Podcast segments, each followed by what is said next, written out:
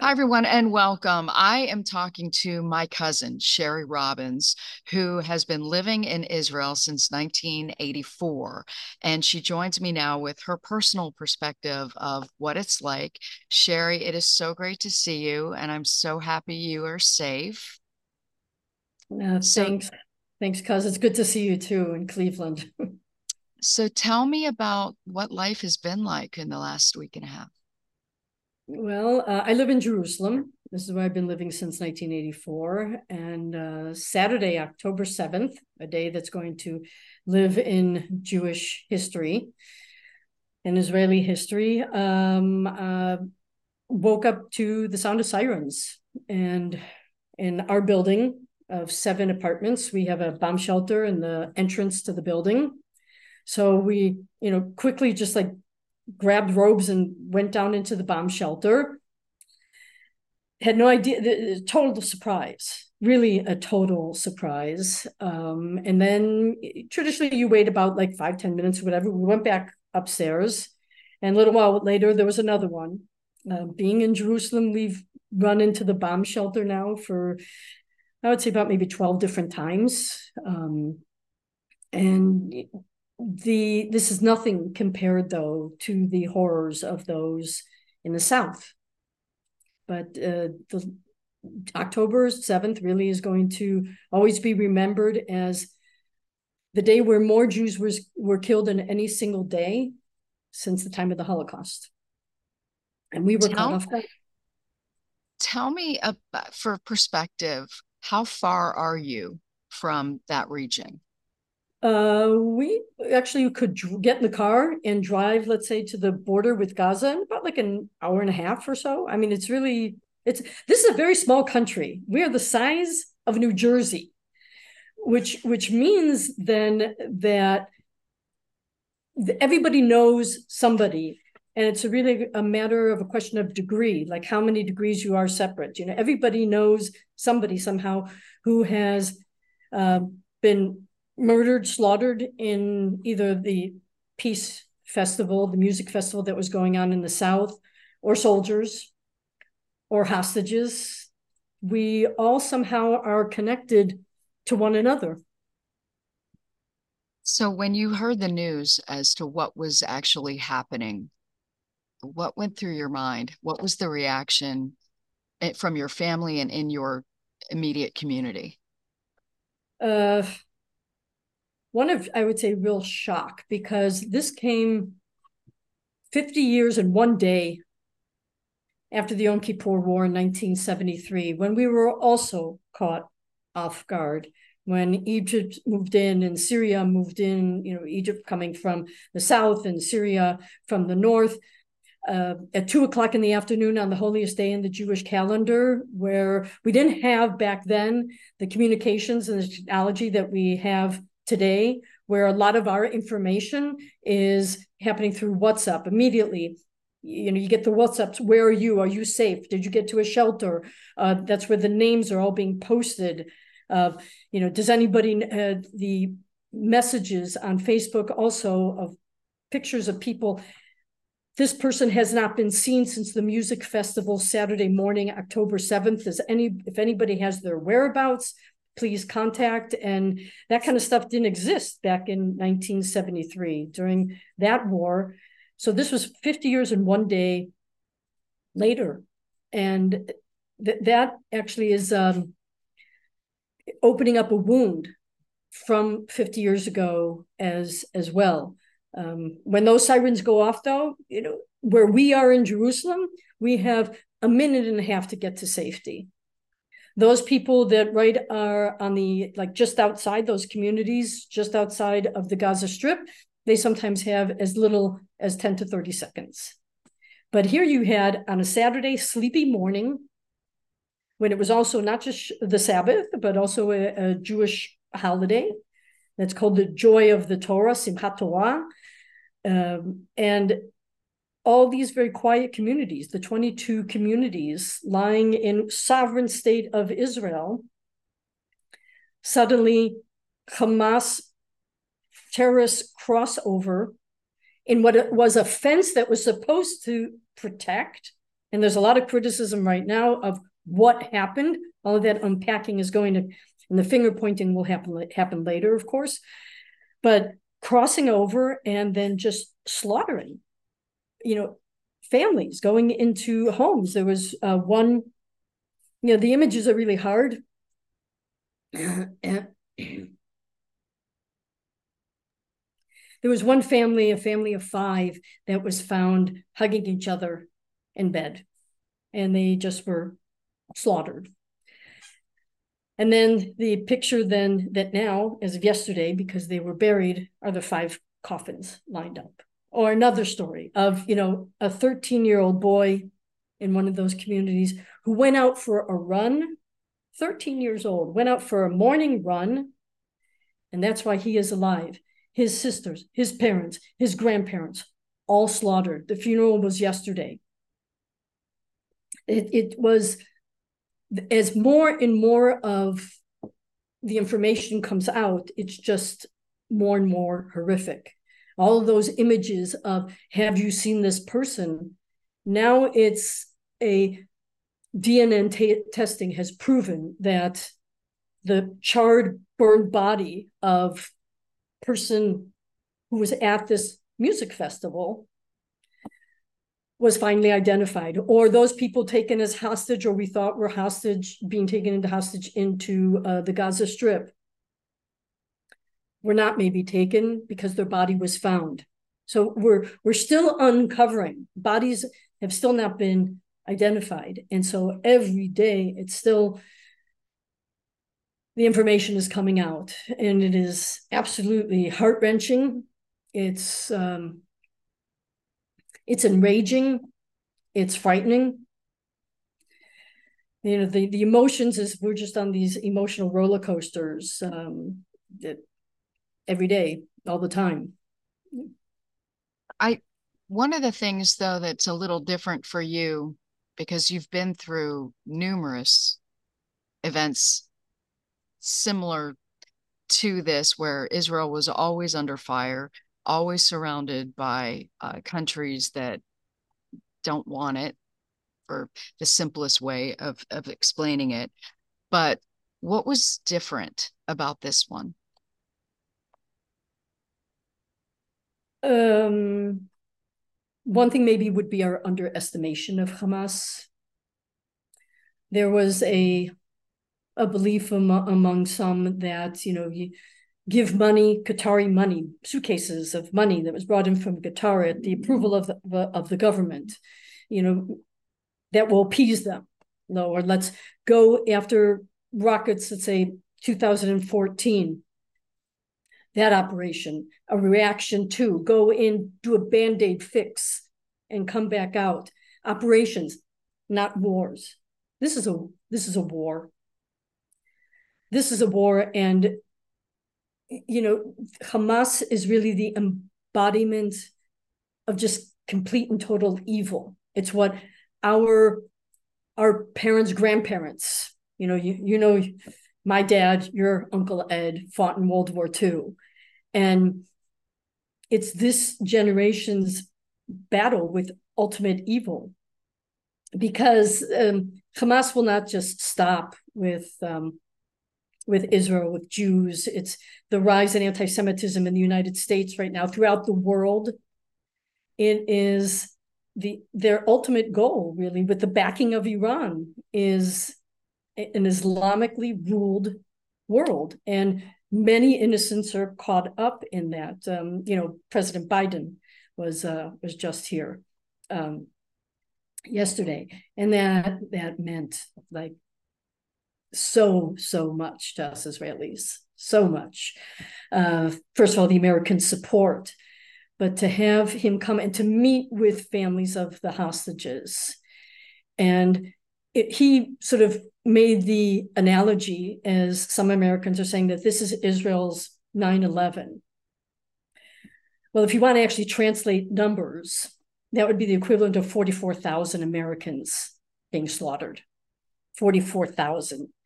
But there's a difference. And this is where um, I actually don't hold by this is Israel's 9 11, because after those horrific events, where I remember at the time I was visiting with my one year old, who's now 23, in Cleveland, in my parents' home in Cleveland, Ohio. And you, Monica, you mm-hmm. called and said, Don't leave your house.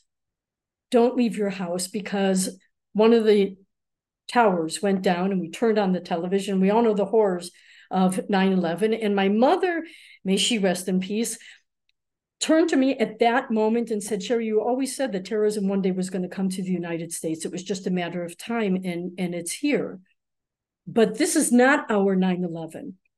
And the reason for that is no one ever questioned the United States going after the perpetrators.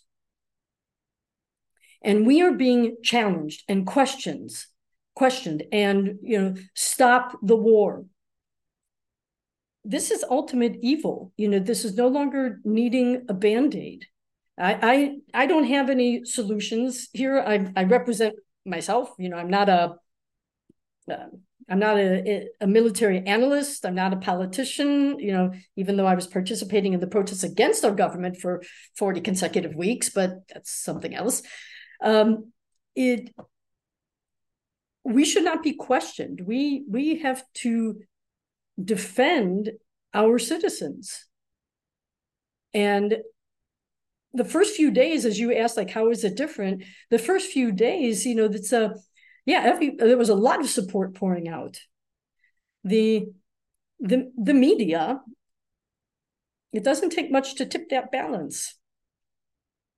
And if or when there is a ground invasion into Gaza, there will be more innocent people being killed. And, th- and that is a tragedy. That is an absolute tragedy. And that is why we have been saying to the Palestinians in northern Gaza, go to southern Gaza. Who's stopping them from doing that? Hamas. Because more innocent Palestinians killed is what is used against us. And the misinformation, such as the rocket hitting the hospital, immediately Israel was blamed for it when all of the video footage is showing that it was an Islamic Jihad rocket set off that landed short. But there's a narrative here that after those first few days of the horror of all those dead Jews, and not all of them were Jewish, by the way. There were foreign nationals that were killed. There were uh, those that were taking care of the elderly that come, let's say, from the Philippines or other places in Asia as for jobs here. Wasn't just Jews, but Hamas didn't target people and say, "Excuse me, let me."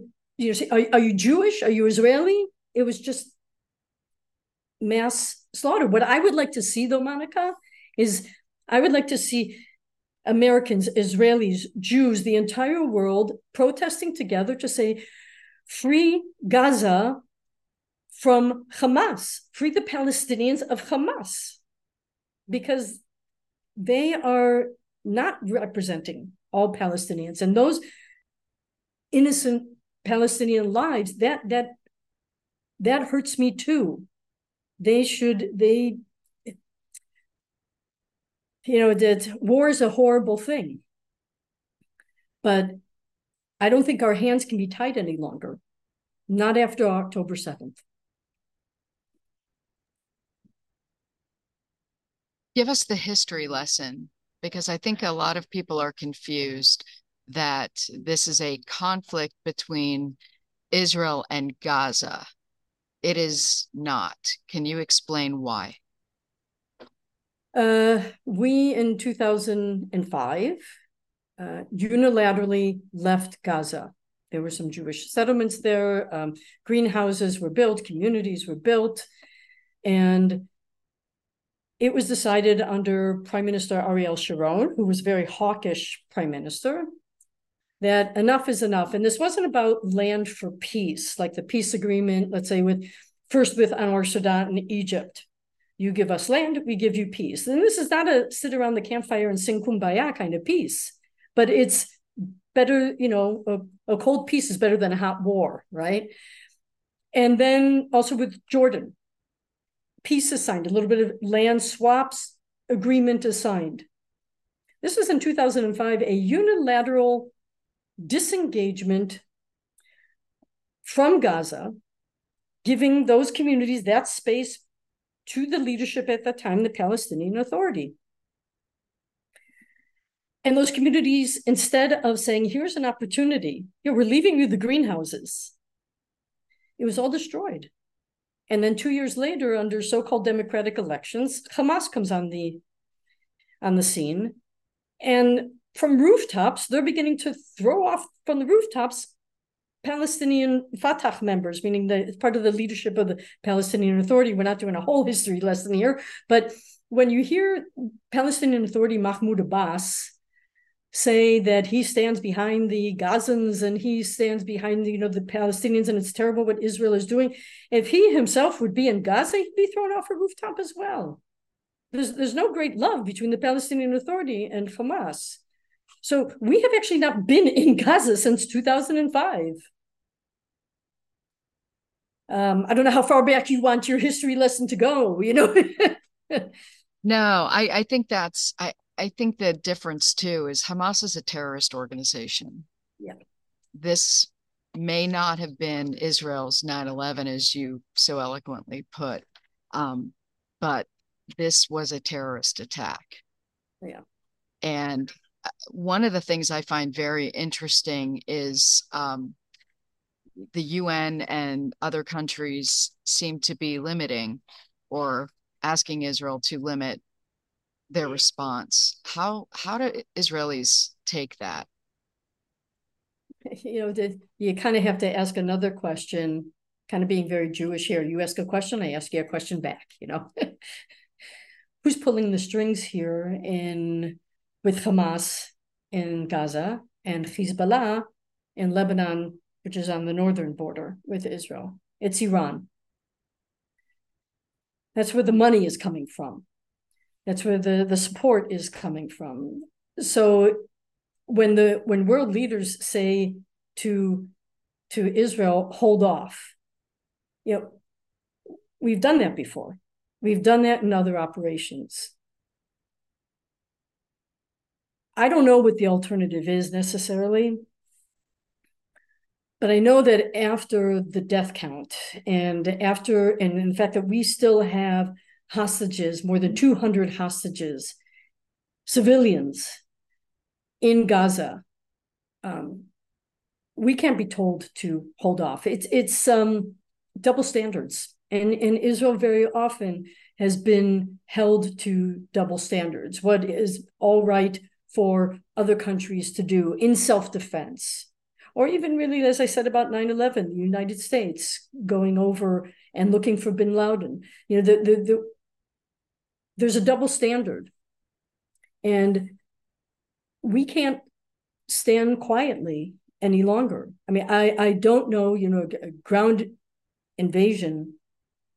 These hostages are probably being kept deep um, underground. You know, what, what will be their their fate? I, I don't know. But, you know, of the more than 200, there are um, Americans among them. To give you two examples, uh, when I first moved here in 1984, I moved to a kibbutz. And uh, that kibbutz was first established by a, a one, many people, but one of them is a woman named Vivian Silver. And then Vivian Silver, over in the 90s, moved over to kibbutz Be'eri. Kibbutz Be'eri, where you know they just buried about a quarter of their kibbutz. Vivian is is somewhere in the Gaza Strip. And Vivian, her whole life, she has been a peace activist. She has friends in Gaza. She has worked for moving women's empowerment with Palestinians her whole life. And she is a victim as well. You also have Hirsch Goldberg Poland, who uh, the family lives here in Jerusalem. And he is a hostage as well. His parents actually just were put on the front cover of Time magazine, talking about the, the agony of what it is to not know, the uncertainty, uh, not knowing of what's happening. And right now, there's a lot of talk. The Israelis have to allow humanitarian aid in, that water and, and electricity has been cut off. Israel needs to give. We need to have the Red Cross see these hostages. We can't just be giving, we need to also be receiving. These hostages have not seen the Red Cross. And when we talk about double standards, the Red Cross is full of them. So the fate of those 200 are part of our prayers as well, as well as um, you know the those that are mourning. And yet, with all of that grief, Monica, I have to say, I don't think I've ever seen Israel so incredibly beautifully united. Whereas the demonstrations and the criticism of the government, well, all of that is put aside. All of that is put aside. And the outpouring, the incredible outpouring of volunteering. This morning, I went to, to buy tomatoes that were brought in from just outside of the Gaza Strip. People loaded up this huge truck with tomatoes, that those tomatoes would just be destroyed if they're not harvested and the long lines to be able to have the opportunity to buy these tomatoes to support those agricultural farms the housing that is being offered the just mobilization of so many different organizations the, that are collecting money that are offering emotional support buying equipment and, and food. And i've been you know my own small little part about you know putting giving donations and taking items to a place where they can be distributed to those jewish refugees because once again there's this double standard. We hear about the palestinian refugees that are you know from the northern part of gaza to the southern part of gaza. But there are jewish refugees in this country from those 22 communities that you know their homes were destroyed.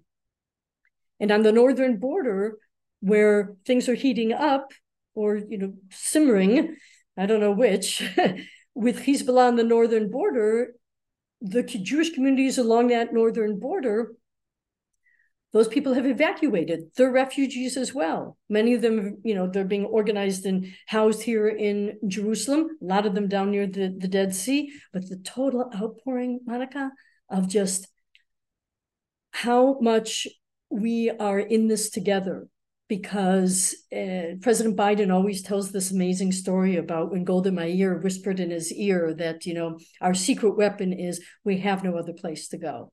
Th- that's it we have no other place.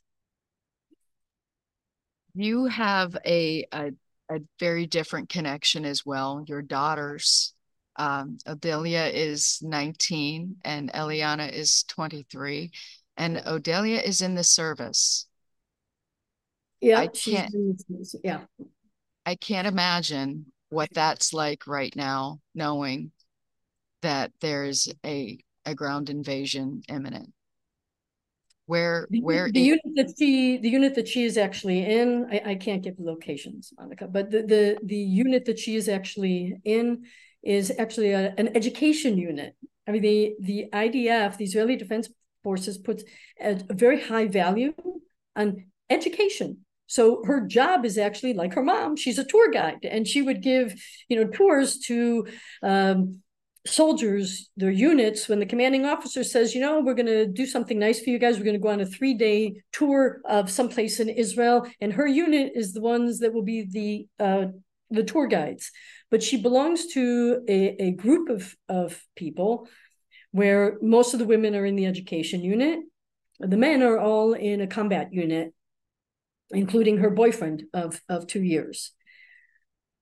And uh, this makes this particular war or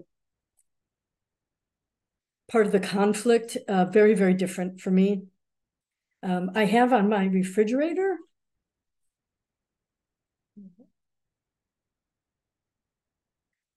No, I, I don't want to show their pictures. I can't show them. But their group of these amazing guys, some of them that I've known since they were in seventh grade and you know the names of each one of them and their their parents' names and where they live. And you look at this photo and uh, you just pray, you know, Yeah, it's, it's very different, very different this time. You said earlier uh, before I started recording that, um, you know, your daughters were out of the country when this happened. Yeah, they were. They were. Um, my older daughter is post army. Very common in Israeli culture that after you finish the army, you go on some like big trip. You know, kind of clean your head is the Hebrew expression. So she was in India, and then the war starts, and she and along with so many other Israelis, where she was in India, were scrambling to get home.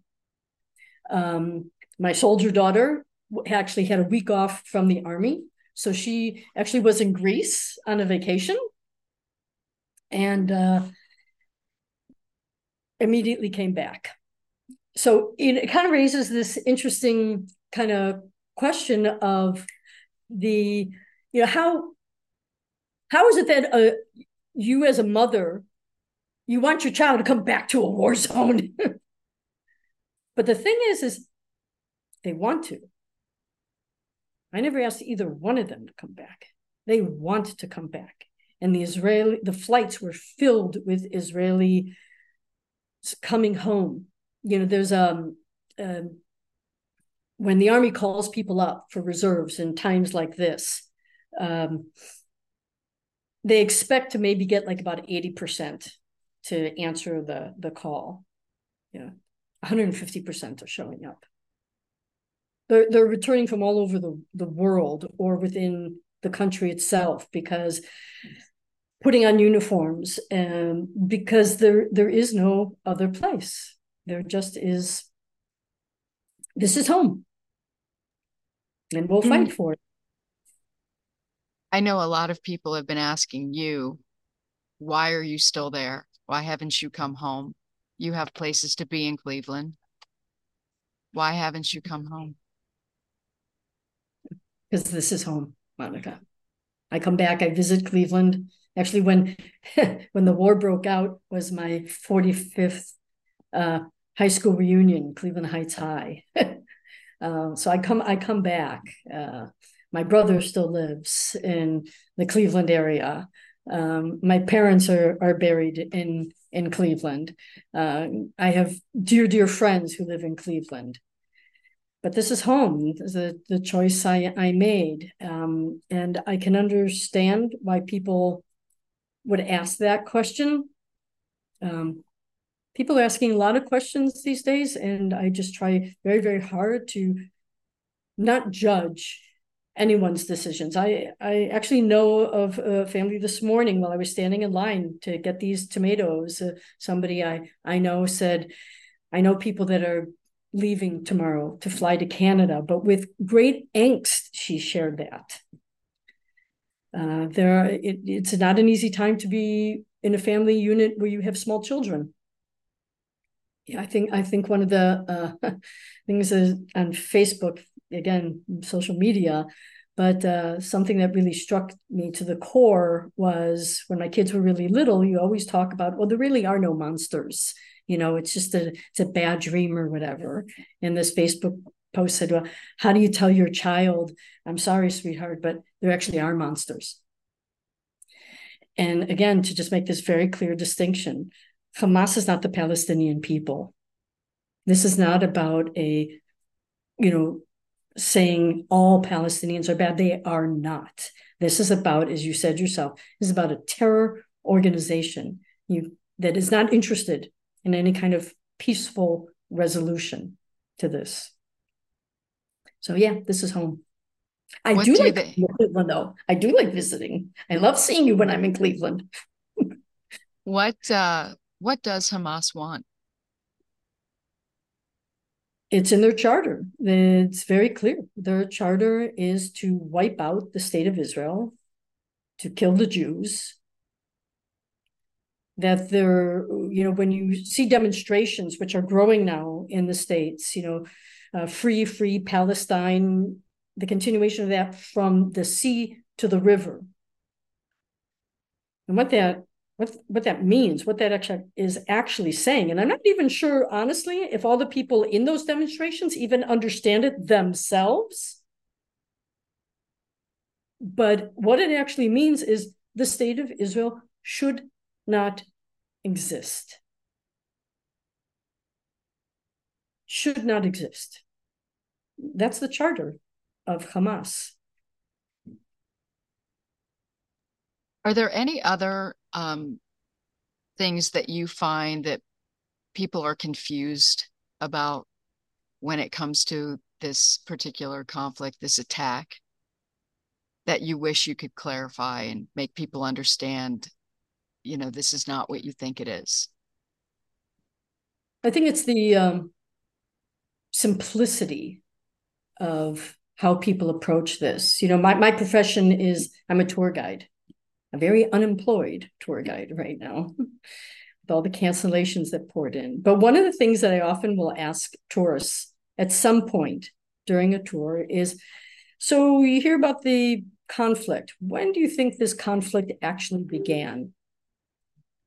And the most common answer that I receive is 1967. The Six Day War, June of 1967. And then that is when Egypt and Jordan and Syria all were, you know, attacking. And the the result of it was taking the Sinai Peninsula, taking the Golan Heights, taking East Jerusalem, which allowed then Jews to go to the holy sites for, for Judaism, meaning the Western Wall located in the Old City, and the West Bank which is simply the west bank of the Jordan River. That's why it's called that. And, and then a long process of the building of settlements. So when I ask this question, which for many Jews is just, hey, open up the Bible. This is a real estate deed. And it says, this is, you know, where Jacob put that rock down for a pillow and he slept here. So we're going to build the settlement and, and maintain its name, called, calling it Bethel, Beit El. But 1967 uh, is not the beginning that is not the beginning of the conflict. And then it gets into a whole discussion that I have with people of, okay, so what are other possible dates? Was it 1948 with the establishment of the state of Israel? Was it earlier than that? Was it 1917 when the, the United Kingdom in the Balfour Declaration says that it looks upon with favor the establishment of a Jewish state in Palestine as the area was called at its time? You know, any Jew, ironically, born here prior to 1948 is a Palestinian. It's just that the term has has morphed and changed over time. So I think what is important is to just understand that this is not a simple, quick solve. This is not black and white. This is not something that started in 1967. And part of what is so frightening to many people is look, in 2005, we left the Gaza Strip completely, and look what we got instead. If we did the same thing in the West Bank, then what would happen there? That would go back to the narrowest border of Israel from 1948 to 67 being nine miles between the Mediterranean Sea and the border of what is like the most western side of the uh, West Bank. So, you know, think about it, Monica. You're you're at your studio right now. You get in your car and you drive for nine miles. Okay, drive nine miles, and then on the other side of that nine miles for 19 years, there were people that wanted to just destroy you. So there's a fear then of if this is what happened in Gaza, could this happen in the West Bank? Um, you know, my political views don't matter here at all, but it's the complexity. And whenever I'm working with tourists, I kind of always say, if you leave my tour more confused than you arrived, then actually I think I did a good job. Because it's not clear and it's yeah. uh it's is it political? Uh help me understand your question. Is what political? Is was the attack political? Was it because of a land grab? Was it oh, because oh, no. of Oh no, no, no, no. This has nothing to do with it. No, no, this is not about a land grab. No. It, no. This was Hamas doing what it has threatened to do, and which we have when we gave cement to rebuild homes. They were instead used for underground tunnels that would bring terrorists into Israel. We build a fence. That's what was broken down. But this, no, this this was not political at all. No, in my feeling, this was simply Hamas doing what it said it always was going to do. And what has been found actually in the field is those Hamas terrorists that were were, were killed looking at the documents that they have. When there were there was descriptions like sort of instructions of go for the women go for the children take hostages slaughter families. I mean th- this was their goal. Where's the politics in that? This is this was just taking people who went to a music festival and then gathering them up surrounding them with pickup trucks and just slaughtering them reminiscent of things that happened during the holocaust. Where there's no politics in that. What do you expect to happen next? Oh. Well i don't know. I uh the there will probably be a ground invasion. That's terribly frightening to me on a very personal level, but more than that, um, how long will you know to, how long of a war will that be? How how you know are those tunnels booby trapped? And what about the hostages? And you know how long will the world say keep going, you know, take care of Hamas because it's good for all of us. This is not just about Israel. This really isn't. And that's so important to understand. This is about Jews being able to feel safe anywhere in the world. And beyond that, this is about also eventually going for the Christians and those that just are not seen as worthy of this global sort of Islamic fanatic, I have to say, because Islam as a religion is not fanatic. It is it has been warped and manipulated. And behind the, you know, the, behind the curtain, it's it's Iran. And and Iran is very, very frightening its nuclear capabilities or near nuclear capabilities. And also what, what's frightening is, you know, right now the focus, Monica, is all about, you know, Gaza. Hamas is a tiny little gang, okay? A terrorist organization, but it's a gang in contrast to Hezbollah over in Lebanon, in southern Lebanon, bordering with Israel. That's an army, a well supplied army with money coming from Iran. That's, I was talking today to um, somebody I work for a tour company. We were talking again about, well, we got to cancel this and cancel this because of the group's not coming, yada, yada. And, you know, because since COVID, people can work anywhere. So I always thought that he w- worked near the office, which is kind of near Tel Aviv. And he said, no, no, I actually work out of my home way up north. And he told me the name of the community. And I said, Whoa. And he said, Yeah. And I'm scared to death of the other foot dropping. Because so what's it... going to happen next? I don't, I don't know. I really don't know.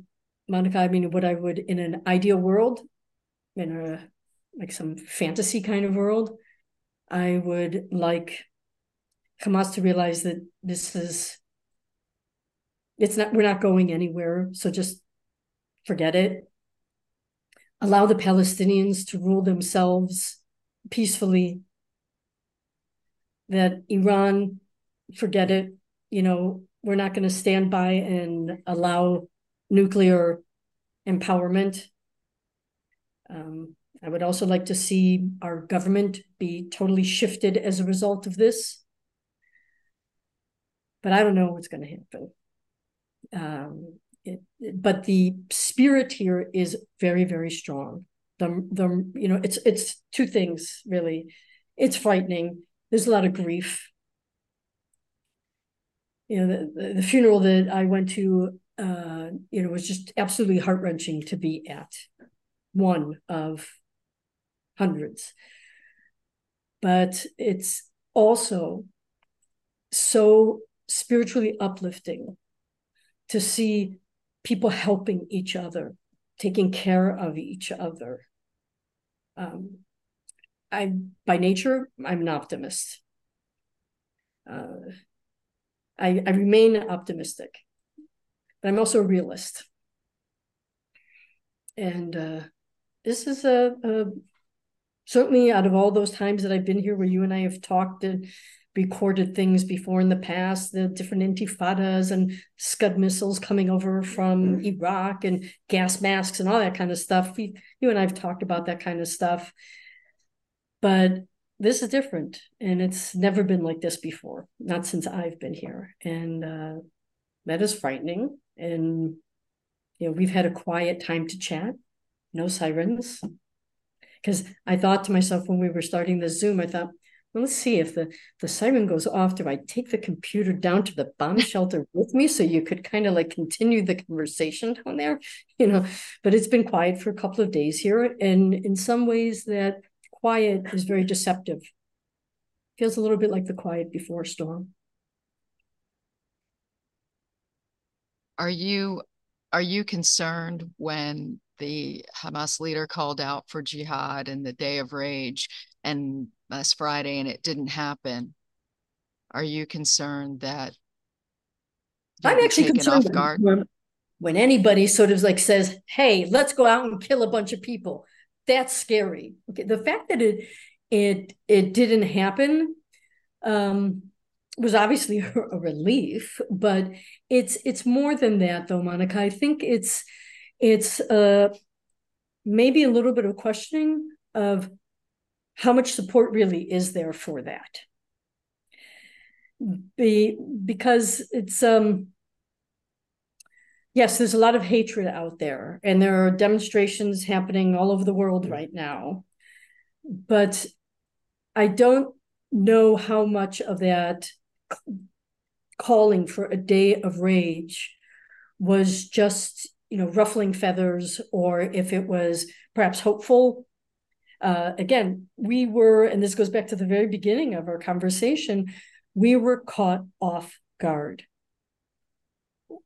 there should not have been 2,500 Hamas terrorists being able to cross a border just by bulldozing a fence and then coming in with motorcycles and pickup trucks and on foot. That should not have happened. But now we have, you know, sort of learned a tragic lesson there are already certain people in the military and the government who have said, I take the blame. We'll deal with that later. This is not the time for that. But I think lessons already learned is the day of rage last last Friday. I don't know how far that would have gotten. Um, but yeah, it's not very comfortable to hear somebody call for a day of rage because it, it frightens not only well its purpose what is a terror organization? Its purpose is to terrorize by coming out with an explanation like that, you know, a, a call to jihad. The purpose of that is to terrorize. And you can buy into that terror because it is frightening or or not buy into it. Where do you find hope?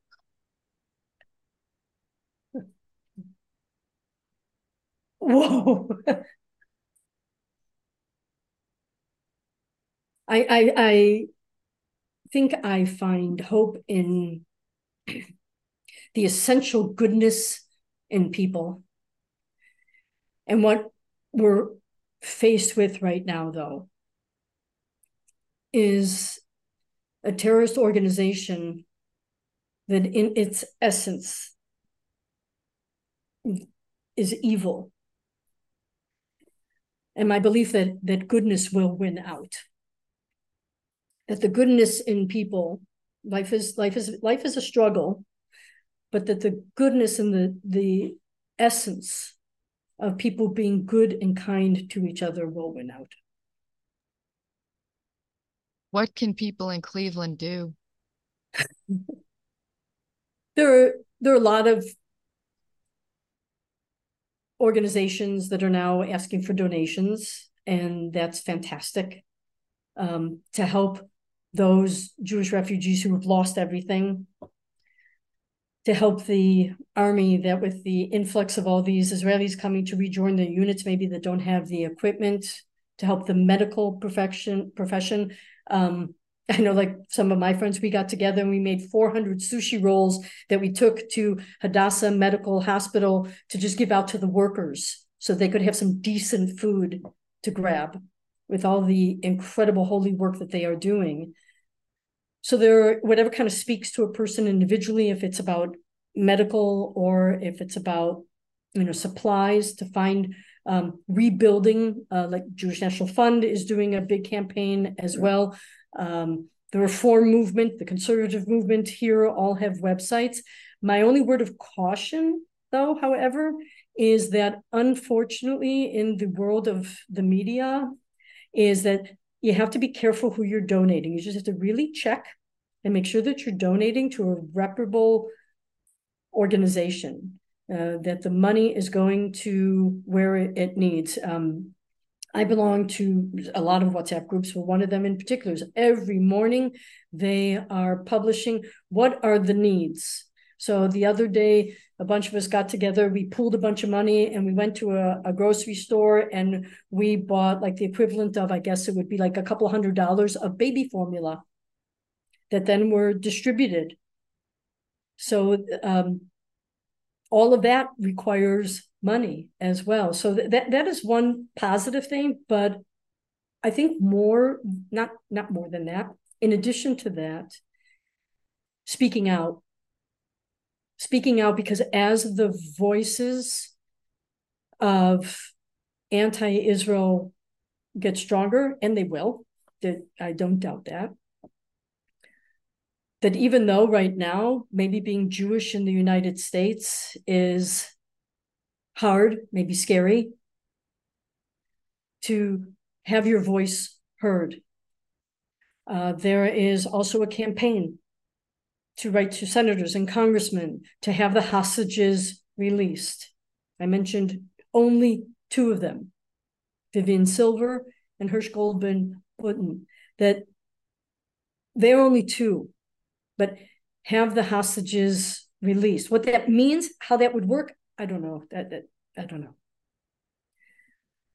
That's I think what is really important, and not to not to be left alone.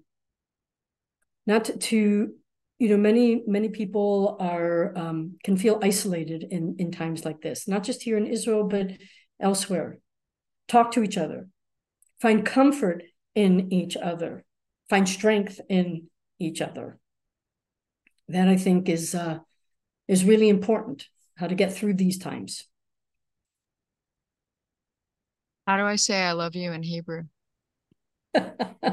okay, we'll go through this. All right. Ani. Ani. Okay. Ohevet. Ohevet. And then you're going to get the ch, kind of going on here because Hebrew is a very guttural language. Otach. Otach. Monica, ani ohevet otach. I love you. Ohevet. Ohevet. Chata. Okay. yeah, okay. We'll give you a good Hebrew lesson over you a beer when I get to hear you sing again. absolutely. Absolutely. Shari, my cousin, I love you. Love you too. And uh, please give my love to Hannah and the girls. I will. And please stay safe. God willing. Yes. And thank you so much, Monica, for this opportunity to to be able to do what I just asked others to do is to speak out. I, I really very deeply, deeply appreciate the opportunity. You're very welcome, and you stay safe.